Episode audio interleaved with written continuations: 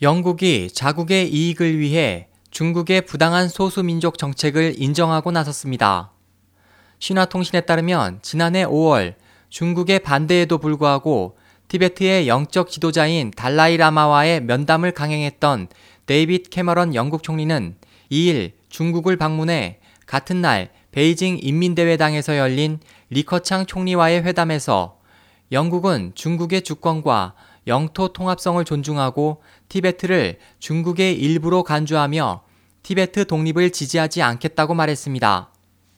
캐머런 총리를 통한 이 같은 영국의 태도로 양국은 앞으로 서로 주요 관심사를 이해하고 관심을 갖기로 함과 동시에 민감한 사안 등에 대해서는 적절히 다루기로 의견을 모았습니다. 이번 회담에서 영국 측은 특히 주권 및 영토 통합성을 존중한다는 표현 중 티베트를 중국의 일부로 간주한다고 분명히 밝힘으로써 중국의 티베트 정책에 대한 인정 의사를 명확히 나타냈습니다.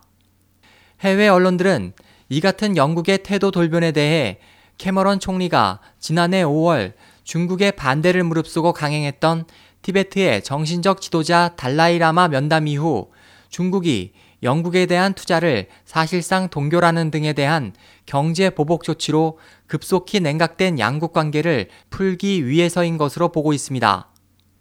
이번 회담에서 캐머런 총리는 원자력 발전 시장을 중국에 개방하겠다는 의사를 전달하고 금융, 고속철 사업 등에서도 중국과 협력하겠다고 밝혔습니다.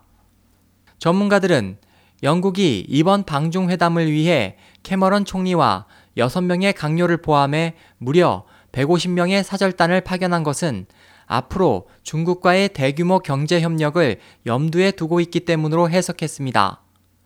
SOH 희망지성 국제방송 홍승일이었습니다.